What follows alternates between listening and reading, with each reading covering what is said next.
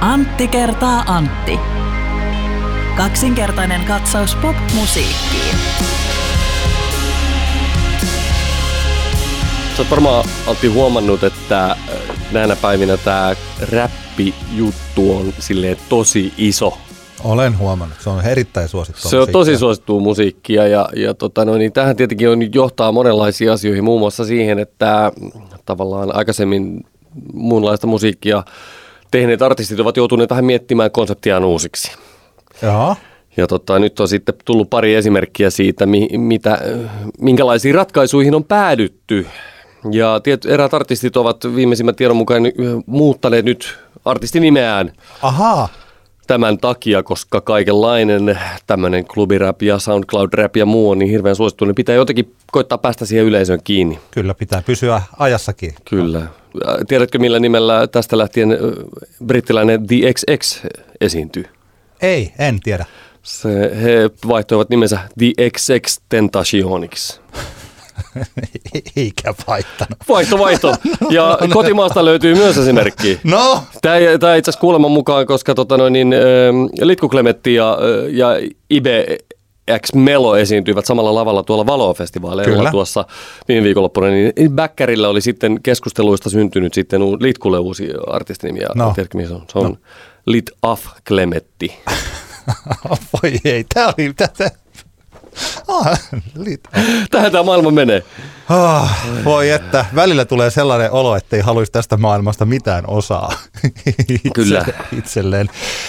Kiitoksia tästä alkukevennyksestä. Tämä on Antti kertaa Antti, kaksinkertainen katsaus pop-musiikkiin. Taas tuntuu siltä, että edellisestä jaksosta olisi aikaa 2 kuukautta. Joo, tämä on siis 45. jakso ja tässä suoraan kyllä täytyy nyt sanoa, Antti, että viime viikolla teit tuon mahtavan Jari Sarasvuo-henkisen monologipuheen, joka oli aivan loistava. Kiitoksia. Sen kuunteli oikein mielellään alusta loppuun ja siinä oli oikein paljon hyviä pointteja. Olisi ollut kiva osallistua siihen keskusteluun kanssasi siinä hetkessä, mutta ei mennä enää Emma-asioihin kuitenkaan. Ei mennä. Kyllä, mutta voin lämpimästi suositella kaikkia, jos jotenkin joku skippasi se jakson sen takia, että no, tämä nyt ei ole kunnon jakso. Niin kannattaa kuitenkin kuunnella. Sinulla oli, Antti, hyviä pointteja Emma Gaalasta ja siitä, miksi se on semmoinen kuin se on. Mä voin sanoa, kun eikö kaikki influensserit ja ennen vanhaan puhuttiin trendsettereistä ja edelläkävijät kuuntele meidän podcastia, niin silloin kun me tehtiin ensin tämä meidän nelosjakso, siis ei numero 4, vaan se, missä me haastateltiin tätä jengiä, ja sitten Iltalehti kirjoittaa jutun, jossa enemmän tai vähemmän käsitellään täsmälleen sama asiaa. Ja nyt sitten oli minulla tämmöinen Emma/nelosmonologi, niin tällä viikolla Yle teki täsmälleen suurin piirtein samanlaisen. Näin se menee. Edelläkävijän taakka on raskas. Se on raskas, mutta se on aika palkitseva myös. Kyllä vain. Tervetuloa seuraamme. Alkuun vakava asia, josta halusin kuitenkin muutamalla sanalla sanoa. Tällä viikolla Olli Lindholm kuoli. Ja se oli mulle oikeasti, ja on itse asiassa yhä, aika iso järkytys. Mä tunsin Ollin. Me tunnettiin ehkä 14 vuoden ajalta. Se lähti tällaisena ammatillisena asiana ja sellaisena se pysyikin, mutta kun Olli asui Tampereella ja Olli on aina ollut ihan keskushahmo niissä radiokanavissa tai niin kuin niille radiokanaville, mitä mä oon tehnyt, on se sitten 957 tai Iskelmä. Käytännössä siis me tavattiin työn puolesta kyllä, monta kertaa vuodessa. Mä muistan, mä laskin nopeasti, että mä 4 kertaa tein viime vuonna Olli Lindholm-haastattelun ihan täällä studiossa. 2 puhelua siihen päälle jonkun festarihaastattelun kanssa. Eli käytännössä aika useasti, jos tuli jotain yöhön liittyvää, niin mä olin se kaveri, joka sille soitti. Ja meillä oli suunnitelmissa kaiken maailman asioita vielä vuodelle 2019. Hän oli esimerkiksi suostunut, kun meillä oli viime vuonna oli nämä Popeda-päivä ja Eppu-päivä, niin Olli oli suostunut tällaiseen kuin yö, mikä olisi ollut ihana tehdä. Me oltaisiin siis perjantaina ilta 6 aloitettu lähetys ja jatkettu sitä sitten aamu 6. Soitettu pelkkää yön musiikkia, otettu sitten kännisiä puheluita tänne.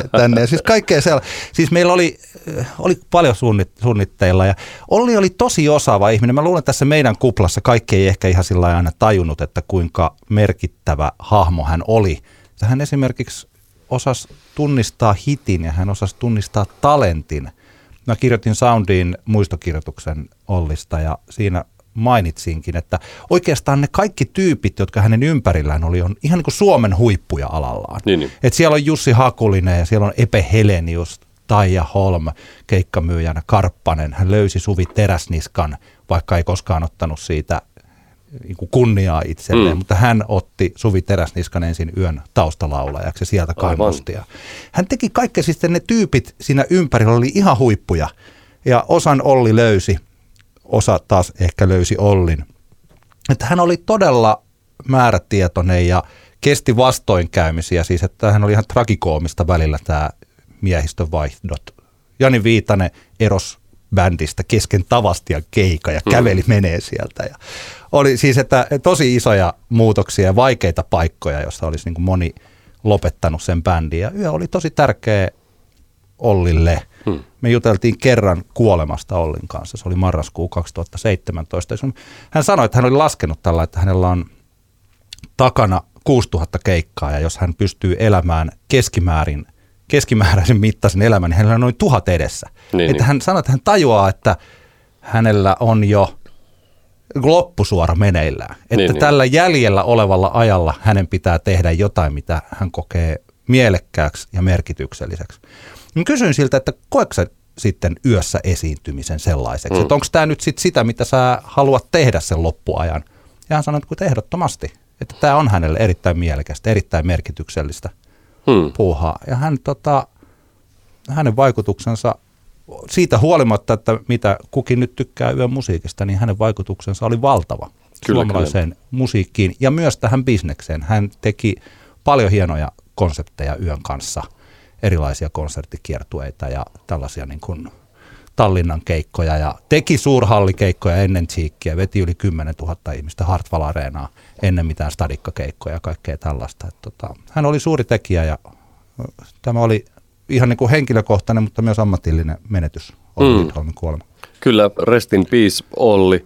Tämä on jotenkin jännä itsellä, kun ei ollut semmoista minkäänlaista henkilökohtaista suhdetta Olliin tai Yön musiikkiin, niin en sillä tavalla ole osannut tätä surra, mutta kyllä semmoisia ajatuksia heräsi just ehkä enemmänkin liittyen tähän oikeussalidraamaan, mikä koettiin tuossa joitain aikoja sitten, että se on jännää, että Olli jotenkin edusti semmoista niin kuin uutta aikaa kuitenkin tämmöisenä niin kuin bändiliiderinä, että hänhän vähän niin kuin sanoit, että vaikeita aikoja oli jo, joku muu oli se, että niin kuin rätin tiskiin niin sanotusti, mutta Olli jatkoi painamista ja piti elämäntavoistaan niin kuin huolta ja johti bändiään kuin hyvin öljyttyä yritystä.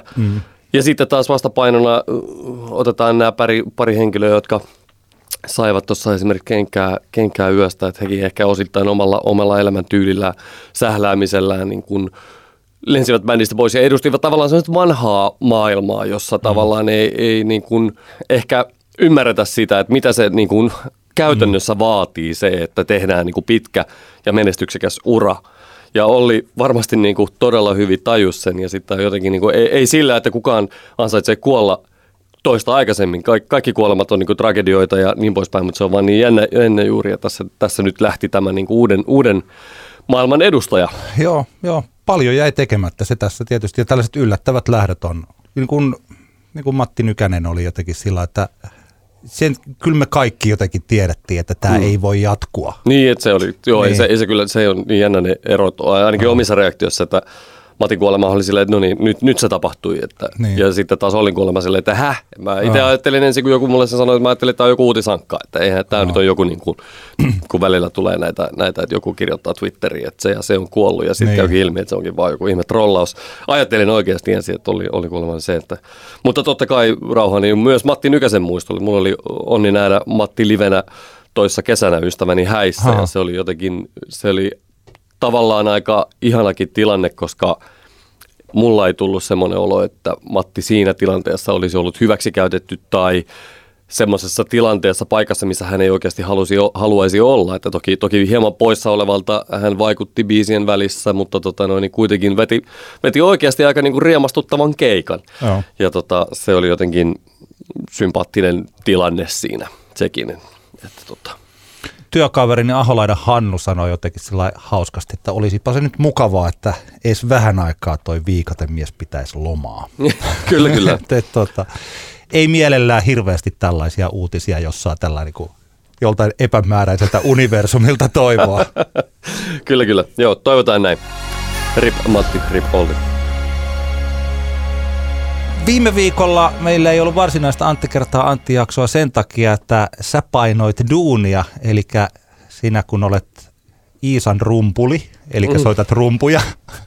Voidaan kyllä joskus kysyä siitä, että miksi on rumpali eikä rumpuli. Siitä ollaan puhuttu joskus aikaisemmassa jaksossa. Kyllä. Niin ollaan varmaan. Rumpuli olen. Samat jutut vuodesta toiseen. No joka tapauksessa Valo-festivaaleilla minäkin olin näin teidän keikaa ja sitten olitte lisäksi Ruishelmessä. Mä ajattelin, että voitaisiin aloittaa ehkä tuosta Ruishelmestä, koska mä en edes tiedä, mikä se festivaali on. Joo, siis jos olen oikein ymmärtänyt, Ruishelmi on Ruisrock-festivaalin tämmöinen niin sanottu talvispin-off, eli ainakin markkinoinnin puolesta he viestittivät, että he pyrkivät saamaan tämän kesän kuuman festivaalitunnelman talven keskelle Turkuun Logomon aikaa massiivisiin tiloihin, ja me soitettiin siellä tosiaan lauantaina sitten.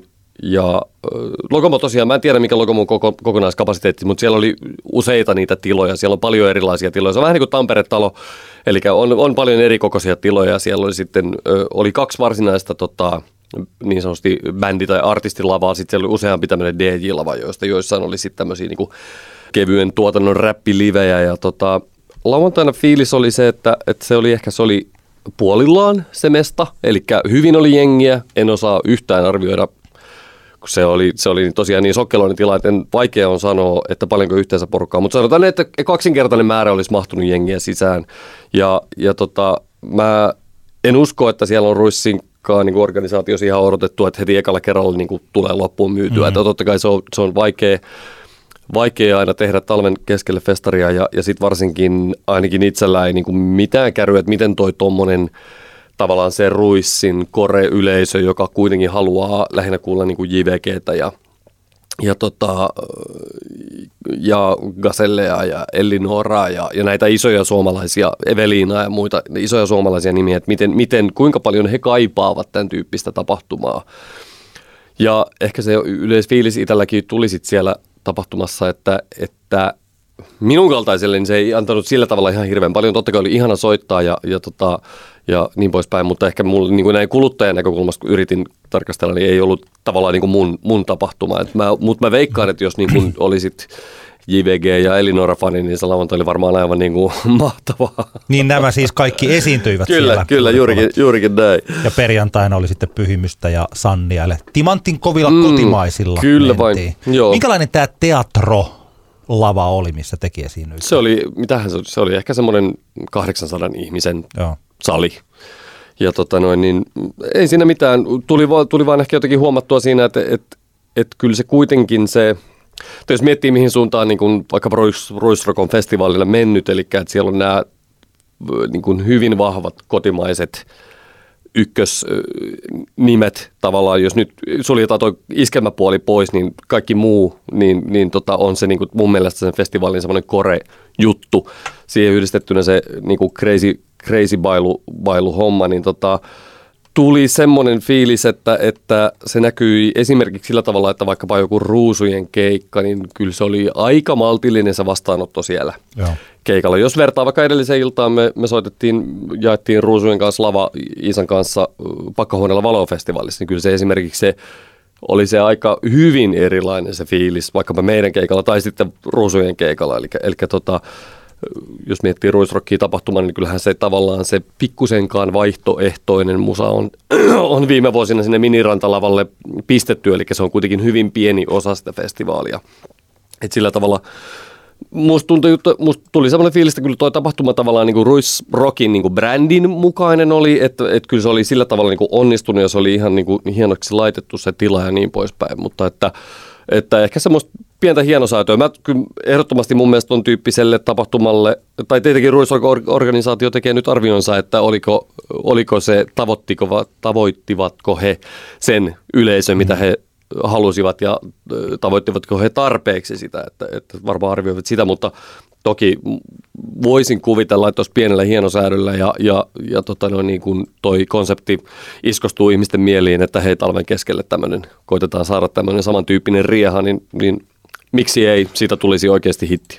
Valo-festivaali järjestettiin nyt jo 10. kertaa ja mun mielestäni viime vuonna se alkoi jotenkin, tuntui siltä, että nyt tämä alkaa olla sellainen oikeanlainen pöhinä, mitä ehkä siinä, niin kuin, että siinä kestää vuosia oikeasti. Niin. Ja nythän Valo-festivaali, mä en ole lipputilannetta kysynyt, mutta että vaikutti siltä, että porukkaa oli todella hienosti. Niin, ainakin klubi Pakkahuone ilmeisesti molemmat illat niin todella jees. Ei ilmeisesti loppuun myytyjä, mutta kuitenkin tosi hyvin.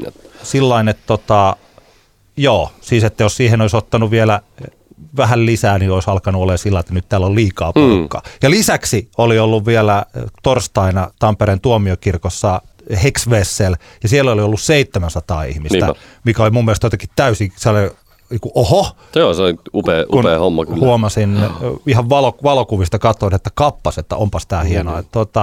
Et ehkä, jos se on niin kuin tollain, mitä sanoit, että suurin piirtein puolilla, että on ollut ensimmäinen kerta, niin okei, mä en ole keikkajärjestäjä, niin ettei tule puhuttua asioista, josta ei mitään tiedä. Siis tällä, mutta mun mielestä kuulostaa ihan hyvältä, että tässä niin kuin ensi vuosi niin se alkaa olla jo aika suosittu ja sitten siitä vielä niin se voisi vakiinnuttaa paikkaansa, missä on Suomen tällaiset niin kuin ykköspop-tähdet esiintyvät samana viikonloppuna Turussa. Niin kyllä se kuulostaa jotenkin aika kivalta. Kyllä. Mun mielestä jotenkin Valoa kohdalla se oli, mä jotain huhuja kuulin, että sitä ei ehkä enää järjestettäisi, mutta kyllä mä toivon, että sällit ja mimmit jaksaa painaa eteenpäin, koska mun mielestä nyt todellakin, niin kuin sanoit, niin se viime vuonna ehkä tuntui semmoiselta ekakertaiselta ja oikeanlaiselta, ja mä oon vähän samaa mieltä, että ehkä heillä oli semmoinen, he olivat vähän semmoisessa niin kuin räppiloukussa vielä tuossa muutamia vuosia sitten, joka painotti sitä ohjelmaa ja sitä yleisfiilistä ehkä jossain määrin tavallaan väärään suuntaan, mutta nyt kun se oli hyvin sekoitettu se ohjelma tasapainoisesti, niin tuntuu, että se on niinku semmoinen ihan niinku oikeasti todella niinku hyvän fiiliksen onnistunut tapahtuma. Ja kyllä jotenkin musta niinku se atmos oli kohdillaan. Samaa mieltä. Perjantaina ainakin. Joo, silloin lauantaina mä en paikalla ollutkaan, mutta siis perjantaina tosiaan tämä klubi Pakkis-yhdistelmä, niin siellä oli Sitoi, eli niin kuin mä tuossa kuvailin, Paperi T -vaikutteista mun mielestäni. Ja itse asiassa siinä muutaman sanan vaihdoinkin tämän keikan jälkeen vahingossa, niin kyllähän sanoi, että kova Paperi T-fani. Okay. Mutta taiteellisempaa ja ilman selkeitä iskusäkeitä, tällaisia iskulinjoja. Että kun Paperi T:llä on se, että hän räppää sydänsuruista taitavasti ja sitten hän pääsee siihen sellaiseen hyvään iskulinjaan, sitten hän toistelee sitä. On se sitten, että sä jätät jäljen. Tai kaikki on hyvin. Ja se on tosi toimiva tapa. Niin.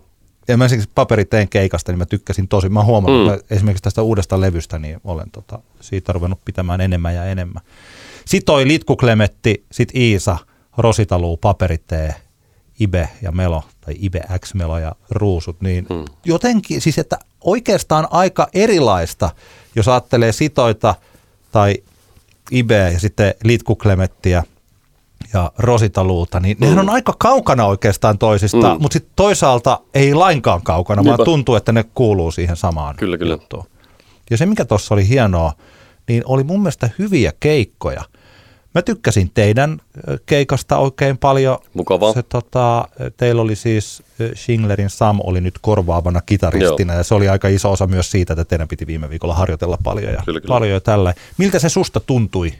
Siis se oli ihan mahtava vetää ja se oli jotenkin se niin kuin lämmitti kyllä meidän koko porukan sydämiä se jotenkin se ihanan semmoinen lämmin vastaanotto siinä. Kyllä se oli jotenkin se oli tosi miellyttävä. Ihan niin kuin huippumiellyttävä veto. Ja sellainen, mitä vaikka siellä Lost in Music-keikalla, missä te soititte tämän uuden levyn kokonaan, niin se huomaa, että kuinka vaativa formaatti toi on. Siis että se on tosi rohkea tapa soittaa se kokonainen levy. Mutta sitten kun saa oikeasti ottaa, varsinkin kun sitä back-katalogia Iisallakin alkaa jo olla soolona tosi hyvin, että siellä on hienoja biisejä ja saa oikeasti rakennettua sen sillä lailla. Mulle tuli sellainen olo tästä keikkasetistä, Et mä en tiedä tietysti, Iisa, saatte tehdä mitä biisejä haluatte, mutta se olisi ollut hyvä, että siihen vielä yksi tai kaksi niinku banger-biisiä siihen loppu. Että se just niinku vielä lähti, että niin sehän on hyvä, samaan aikaan se on hyvä, että se loppuu tuollaiseen tosi niinku korkeaseen nuottiin. Mutta sitten tuli semmoinen olo, että ilman kautta, kun tässä olisi ollut vielä pari, siis tällainen. Että hienolla tavalla se kiihtyi sinne loppuun. Festarivedossa on tietenkin just se, että kun on tiukka niin kuin aikataulu, että ei voi venyttää määränsä pidempää keikkaa, niin se on siinä. Mutta joo, kyllä hyvä fiilis jäi. Mä en tietenkin ihan hirveän monta keikkaa kun olen ehtinyt katsoa, se on oman keikan yhteydessä on vaikea, mutta Litku Klemetin keikkaa ehdin katsoa alusta 3-4 biisiä. Täytyy sanoa, että kyllä niin kun se bändi alkaa olemaan ihan niin kuin häikäisevän kova tällä hetkellä. Se jotenkin se koko se soundi, se miten sen bändi soitti ja nyt tällä hetkellä se Litkun itsensä jotenkin se semmoinen mahtava, en mä tiedä oliko vaan niinku Sannalle jotenkin hullun hyvä päivä vai mistä oli kyse, mutta se oli jotenkin niin semmoinen ihana rento ja itsevarma ja huoleton samaan aikaan. Se oli jotenkin niinku, se oli ihan käsittämättömän siistiä ja mun pakko niinku tässä kohtaan kun bändi on loistava, niin kyllä jotenkin se heidän niin kuin äänitekniikkansakin kyllä niin kuin selkeästi tajuaa. Niin kuin, että jotenkin mä rumpallinen fiilistelin sitä niin kuin tumppusoundia, mikä siinä oli siinä niin kuin rummussa. Että se oli jotenkin mahtavaa, että se oli niin semmoinen tyylipuhdas, ihana kokonaisuus ja jotenkin bändi soitti niin kuin unelmaa. Et ihmiset, menkää katsomaan, jos teillä on semmoinen fiilis, että kyllä toi Litku on nähty, mä näin sen jo silloin, oli siellä Sideways kattoo, ei mun tarvii uudestaan mennä, niin kyllä jotenkin nyt tosta keikasta tuli semmoinen olo, että ai saakeli, että pakko mennä kyllä katsomaan mahdollisimman pian kokonainen veto, että oli kyllä jotenkin aivan ihana. Heillähän oli nyt joku, tai on keikkatauko, paitsi että nyt he olivat tuolla keikalla tai jotain, ja parikin kertaa joillain keikoilla niin Litku on välispiikeissä sanonut, että vai onko se ollut sitten somepostauksissa, että on pikkasen väsyttänyt, että tässä on ollut nyt aika kovaa menoa heillä siis viimeiset 2 vuotta tai tällainen. Ja mä en tiedä, ovatko he levänneet tai jotain, onko tapahtunut sillain, että välillähän on hyvä pitää taukoa kaikesta ja se kun tulee takaisin tajuaa, että tätä kehitystä on tullut tässä oikeastaan tämän tauon aikana. Siis tämähän on ihan urheilussa ja kaikessa siis tällaisessa. Että mä en tiedä, mitä siinä on nyt käynyt, mutta siis oli aivan helvetin tiukkaa soittoa. Kyllä. Ja mäkin on monta kertaa varmaan myös meidän podcastissa sanonut, että musta on ollut ihanaa se semmoinen sekoilu, että soolot ei ole lähtenyt ihan sinne, minne on pitänyt. Ja jossain kohtaa, niin kuin muistan, se flow-keikka 1,5 vuotta sitten, jolloin on just lähdössä juna Kainuuseen ja siellä kitaristi soittaakin väärää sointua ja Litku pitää mennä huutaa sille, että ei kun toinen. Siis tällaista se on jotenkin kuulunut mulle siihen kokemukseen. Kyllä. Ja nyt kun se oli kokonaan poissa ja tilalla oli tiukkaa soittoa, niin tajuat, että ei kun tämä on vielä parempaa näin. Niin. Et se oli aivan ihana. Siis, ja mun mielestä nyt että mä laskin 5 tai 6 uutta biisiä kuultiin sen keikan aikana. Jääkuningatar tuli, ja toki näitä tällaisia niin kuin Litku-klassikoiksi muodostuneita biisejä, mutta jos keikkasetissä on 6 uutta biisiä, niin on melkein niin kuin puolet. Se ei ihan ole, mä en laskenut niitä siinä, koska olin ihan fiiliksissä muuten. Mutta se ei haitanut lainkaan, että se oli uusia biisejä. Se oli se joku, helkkari kun mä en muista sen biisin nimeä, mutta yksi niistä oli ihan niin kuin Litkun parhaimmista. Joo, ja kyllä se mun mielestä se taisi olla setin toinen biisi, kun ekan biisihän oli se, että Litku itse soitti koskettimilla ja laulu, mutta se setin toinen biisi, niin se oli jotenkin aivan niin kuin, kyllä todella kova, ei näitä biisin nimiä tietenkään muista. Mulla tuli semmoinen, kaikille suosittelen semmoista ihanaa leffaa ja soundtrackia, kun kyseessä on siis 70-luvun puolesta välissä tämmöinen hieno leffa nimeltä Phantom of the Paradise, joka on konseptillaan innoittanut muun muassa Daft Punkia ja niin poispäin. Ja sen soundtrack-albumi, jossa on Paul Williamsin biisejä ja se on jotenkin sen, kuunnelkaa sitä soundtrackia, niin saatte fiilistä siitä jotenkin, mikä mulla tuli niin kuin siitä tästä Litkun keikasta. Että jotenkin semmoista mahtavaa, semmoista vähän glam rockin ja semmoisen niin kuin popin välimaastosta, semmoista niin kuin ihanaa. Antti Lähde, jonka kanssa siinä sitä alkukeikkaa katsottiin, taisi just käyttää jotain termiä tämmöistä niin kuin pseudoglam tai joku tämmöinen, mikä oli ihan hauska, koska siinä on niitä elementtejä, mutta sitten se kuitenkaan ei ole mitään niin kuin glamrockia oikeasti, mutta että jotenkin se oli aivan ihanaa kyllä. Mäkin jotenkin mietin, että onko Litku tavallaan esitellyt itsensä jo.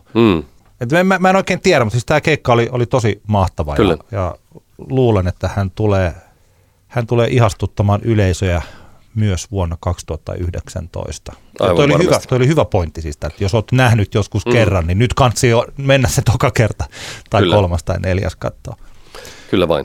Tiedätkö Ruusuista mulla on semmoinen olo, että heidän pitäisi tehdä PA-treenejä enemmän. Siis siihen nähden okay. Mä Ruusuja arvioin myös ehkä vähän eri mittarilla kuin joitain muita Joo. bändejä. Sen takia, että Ruusut on nyt sellainen, se ei ole Ruusujen ongelma, vaan mun ongelmani, tai en tiedä, onko se ongelma ollenkaan. Mutta että mä katson, että Ruusut on se, joka kuulostaa tulevaisuudelta, mutta silti voi olla valtavirrassa.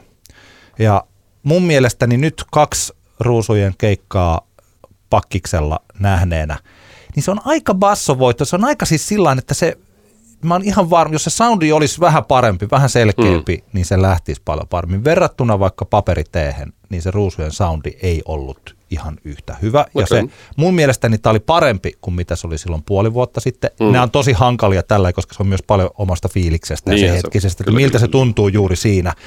Ja varsinkin kun Paperi T oli mun mielestä ollut sitä ennen tosi hyvä, ja sitten Ibe ja Melo oli ollut tosi hyviä, niin jotenkin se soundi oli vähän siis sillä, että mä en itse ole se, joka pystyisi menemään väänteleen kohdalleen, kun en mä osaa, mutta ihan tuolla yleisössä. Teepä itse perässä. Juuri niin, tuu itse tekee, jos ei kelpaa kerta. Kirjoita itse tällaisia, kirjoitakää, osaako soittaa 5 kielistä bassoa, et osaa. Niin, mutta että tällainen pikku juttu, että niinku heidän, joku, joka osaa, niin. Ja tietää soundeista paljon, niin kyllä. Koska nämä maailman huippubändit ja Suomen huippubändit, niin niillä on yksi yhteinen asia on se, että se soundi on aina todella hyvä. Ja, Kyllä, mutta mun pitää nyt kuitenkin edelleenkin vaikka Ruusien kohdalla muistaa se, että kuinka vähän aikaa tässä on mennyt ylipäänsä ja sitten just se, että jotenkin sen fiilis, mikä mulla tuli tuossa niin kuin Ruusien kohdalla viikonloppuna 2 keikkaa samalla lavalla soittaneena, että tavallaan kun se selkeästi se bändi, se on tavoittanut niin kuin faninsa ja se kiinnostaa ihmisiä hirveän paljon, mutta nyt kun se tavallaan se ehkä hurmoksellisen haippi on mennyt ohi, niin nythän niillä tulee tavallaan sitten he siirtyvät semmoiseen normaaliin bändin arkeen keikkailun osalta. Tiedätkö mitä mä meinaan? Joo. Joka tietenkin tarkoittaa sitä, että keikkoja tulee ja niistä kaikki eivät välttämättä tuoleen niin kuin hirvittävän hurmoksellisia ja niin poispäin, niin se on niin kuin tavallaan jotenkin tuli semmoinen fiilis, että hekin ovat vain kuolevaisia. Niin. Tiedätkö, että kun kuitenkin niitä vetoja, mitä tuossa on tullut nähtyä, on tullut mieleen vaikka se viime Flow-keikka, mikä järjetön suvereeni. Niin, se oli aivan huikea. Pläjäys se oli, niin tavallaan, että hekin ovat nyt ihmisiä ja heilläkin koittaa niin sanotusti arki tässä bänditoiminnassa. Ja mä uskon, että koska tosiaan muistetaan se, kuinka vähän aikaa he vasta ovat niin Ruusuina keikkailleet, niin homma ehkä tulee tavallaan tästä nyt sitten niin kehittymään. Tiedätkö sillä alkuun niin höökillä, pöhinällä ollaan niin upeasti menty tähän asti silleen, että kaikki on ollut vaan silleen aivan pähkinöinä. Ja tästä homma lähtee niin sanotusti etenemään. Niin pitää muistaa, että eka keikkahan oli viime vuonna Sidewaysissa, eli siitähän ei ole muuta kuin 8-9 kuukautta. Niin, siis jotain, kyllä, että se on ihan alkuvaiheessa. Ihanaa oli se, että Koiviston Miikalla oli taas toi muumiopukupäivä. Joo, kyllä. Muumiopuku. Peukkuja, koska siitä siellä oli selkeästi meidän podcastia kuunneltu. Lostin Music-keikan jälkeen tuli kovaa kritiikkiä siitä, että nämä esiintymisasut oli hylätty. Nyt kaikki näytti siinä suhteessa hyvältä. Puhutaanko me Ibestä ton biisin aikana? Ehkä puhutaan siitä vähän myöhemmin. No itse asiassa me voitaisiin vaikka ottaa se, mutta koska meillä oli vähän nyt tällä kertaa, me vähän lupailtiin, että me puhutaan enemmänkin sille innostuneesti musasta eikä mistään bisneksestä, niin meillähän olisi tässä nyt sitten niin kuin tavallaan uusia biisejä käsittelyssä, jotka jaoimme tuossa löyhästi 2 eri kategoriaan, josta ensimmäinen on haippiartistit ja toinen on vanhat artistit julkaisevat uutta. Me voidaan tästä nyt aasinsillalla hyvin mennä tähän Ibeen, koska hänhän on hyvinkin vahvasti hype-artisti tällä hetkellä, mutta esiintyy myös Valo-festivaalilla. Mulla kävi Iben kanssa tosi hauskasti sillain, että tässä jonakin iltana mä olin koiran kanssa ulkona ja just ennen kuin mä lähdin, niin mä ajattelin, että nyt mä kyllä kuuntelen jotain kotimaista uutta rap-kautta hip-hop-musiikkia. Mä ajattelin, että mä otan jonkun artistin ja jonkun levyn haltuun. Ja ettei vaan ollut täsmälleen sama päivä tai, että sit oli ollut ehkä päivä tai 2 päivää, kun Iben albumi Ibelius oli ilmestynyt. Ja mä kuuntelin sen ja mä ajattelin, että tämähän on aika kivaa musiikkia. Mutta kun mulla ei ollut niin sellaista hyvää, tai mulla ei ollut selkeää kosketuspintaa sitä, että kun mä tiesin Iben, niin mä tiesin tietyllä tavalla tämän hypen, mutta että mulla ei ollut esimerkiksi, jos mun olisi pitänyt niin kuin valokuvasta näyttää, että kuka näistä on tämä, niin mä en olisi tiennyt. Mä tykkäsin sitä oikein paljon ja sitten mä vasta on tässä jotenkin jopa luullut ymmärtäväni tätä artistia ja tätä musiikkia, mikä on aika hienoa siihen nähden, että kaveri on kuitenkin, taisi olla silloin kun mä kuuntelin niin olikohan 19, just täyttänyt 20. Kyllä. Ja toi keikkahan oli aivan vastaanpanematonta menoa.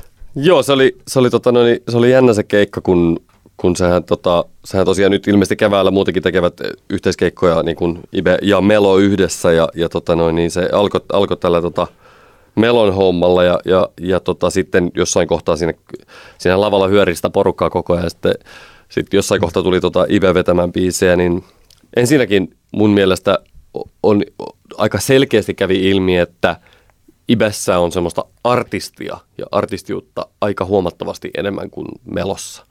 Mulla jotenkin jäi siitä Melon vedosta aika semmoinen, että ei saakeli sentään niin kuin, ihan jo senkin takia, että mä en niin kuin tää on just tätä, että vanhus täällä niin kuin huutelee, mutta mun mielestä silti se, että jos räpit kautta laulut tulee sanotaanko 95% vaan niin kuin nauhalta, niin musta se on silleen, ei niin. Ja se ero tavallaan siinä sitten, että kun Ibe tuli lavalle ja se kuitenkin pitkälti veti hommat livenä, niin vaikka totta kai se soundi on vähän heikompi, varsinkin kun on uusi artisti, jolla ei vielä semmoista niin kuin ihan niin sanotusti mikkitekniikkaa ja muuta, niin silti kuitenkin kyllähän siitä tulee ihan eri tavalla semmoinen olo, että hän on nyt tuolla lavalla, hän on nyt läsnä ja esiintyy tässä yleisölle. Ja se oli kyllä tässä tilanteessa, niin kuin se meni vahvasti mun mielestä Iben eduksi se homma. Ja jotenkin muutenkin mun mielestä semmoisen niin kuin artistin hahmona se Ibe on tavallaan, siinä on paljon enemmän kaikenlaista niin kuin substanssia kuin siinä Melossa. Mun mielestä se Melo toimi keikkana hyvin, että jotenkin Melo oli siinä alussa tällainen haippaaja. Siis se oli.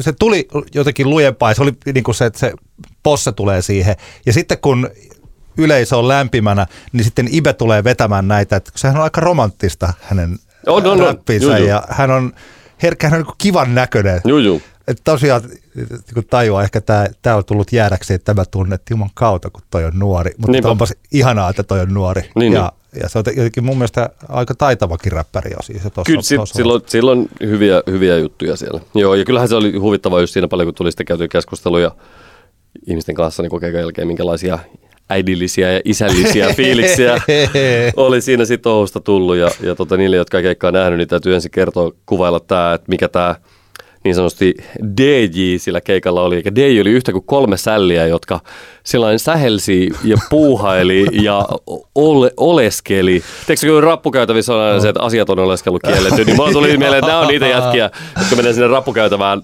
vaan asiattomasti oleskelemaan. Yksi räpläsi puhelinta koko ajan, yksi ehkä painoi sitä spacebaria läppäristä aina silloin tällöin, ja yksi viritteli siinä vähän kitaraa, sitten se välillä vähän soitti pari soitua siinä. Sitten sinne säntäsi ne 2 sälliä, jos toinen oli reppu selässä, ja sitten se kameralla kuvasi varmaan jotain Instastoria tai Snapchatia, en mä tiedä mitä noin nuoriso nykyään käyttää. Ja sitten se toinen, ilmeisesti tämä oli tämä Les Fubelos vai joku tämmöinen artisti, niin se sitten kävi vetää joku niin kuin pari riimiä siihen jonkin biisiin, sitten se vaan niin kuin häippäsi siitä lavalta ja hyppäsi pois.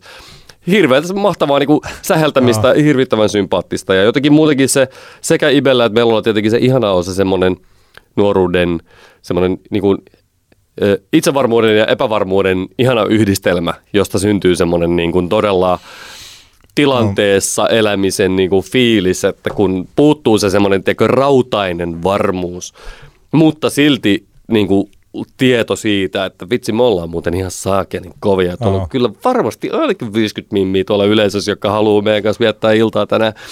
Niin se oli jotenkin semmoinen, olihan se ihan hirveän sympaattista tämä meininki, myös Melolla, että podcastaa ja kollegamme Oskari Onninen taas antaa Ibelius-albumille 4 tähteä. Hesari-arviossa, jos oikein muistan, ja itse on tullut tällä albumiin kuunneltu, ja mun mielestä ehkä Oskaria itsensä lainatakseen hieman tsempabiliteetillä päästiin sinne 4 tähteen siinä arviossa, mutta mun mielestä ei albumina ole varsinaisesti itsessään niin kuin ihan hirvittävän vahva, mutta siinä on 2 poikkeuksellisen hyvää biisiä. Toinen on tää Edgy on mun swag. Tiedätkö mitä se tarkoittaa? Mikä? Edgy on mun swag. No siis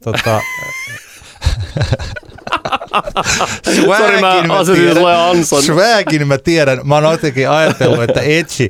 Mä luulin itse asiassa siellä keikalla, että Edgy on jonkun niiden nimi. Niin aivan. Mutta en tiedä Edgyä. Joo. Okei, no mä veikkaan, että se tarkoittaa sitä, tiiäks, että on vähän silleen niinku semmoinen vähän introvertti ja semmoinen vähän erikoinen ja ehkä outo Edgy, tiedätkö. Sitten se on niinku sen swag, että ei mikään semmoinen naminami-tyyppi.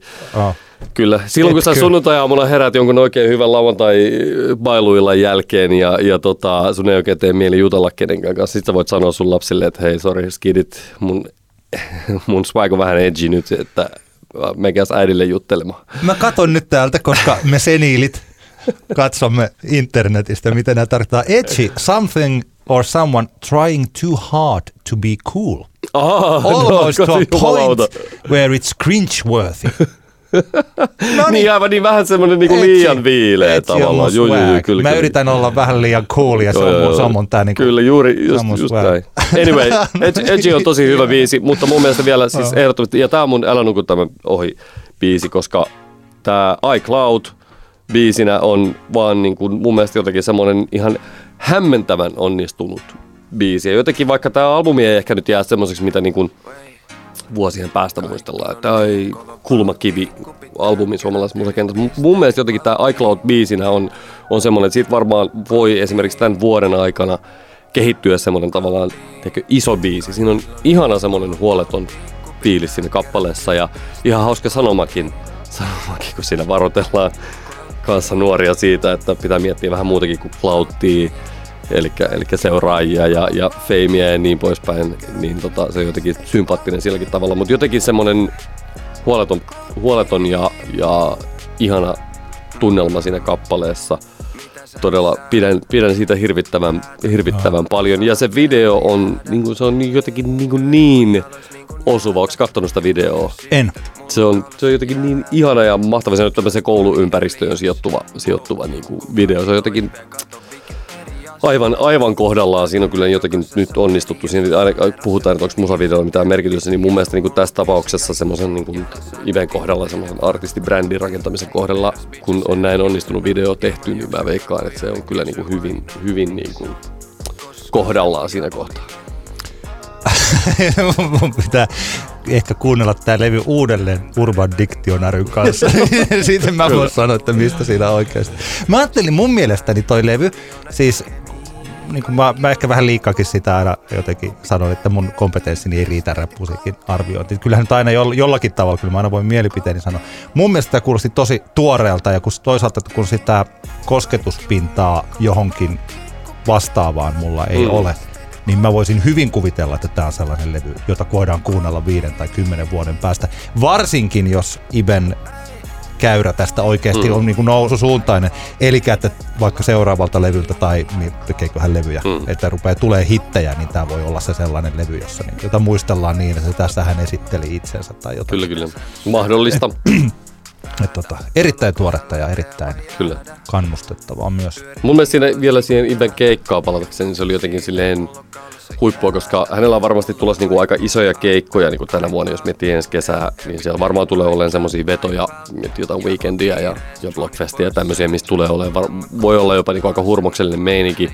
Nyt voi olla, että keväällä vielä ei välttämättä kaikki salit ole ihan täynnä ja niin poispäin, mutta jotenkin siitä keikasta tuli semmoinen olo, että hän niin kuin haluaa tavallaan opetella, että miten se hoidetaan se homma. Ja musta oli huippu, että se otti niin kuin yhteyttä yleisöön silleen ihan niin kuin aidosti ja tuli semmoinen olla, että hän nyt tässä niin kuin, hän on tajunnut, että nyt on niin kuin hyvä paikka sille oikeasti treenata sitä, että miten tässä niin kuin homma vedetään ja vaikka ei vielä sillä tavalla millään tavalla niin kuin valmis artisti ole, niin selkeästi jotenkin mulle tuli semmoinen hyvä fiilis siitä, että tämä kaveri niin kuin, se haluaa, että ensi kesänä niillä isoilla festarivedoilla hän on niinku tiedäksä valmis siihen hommaan. Tämähän oli kyllä, mä mietin se, että kun sä toimit niin hyvin siinä klubin lavalla, mä mietin, että mitenkähän hän toiminut tuossa Pakkiksen puolella. Niin.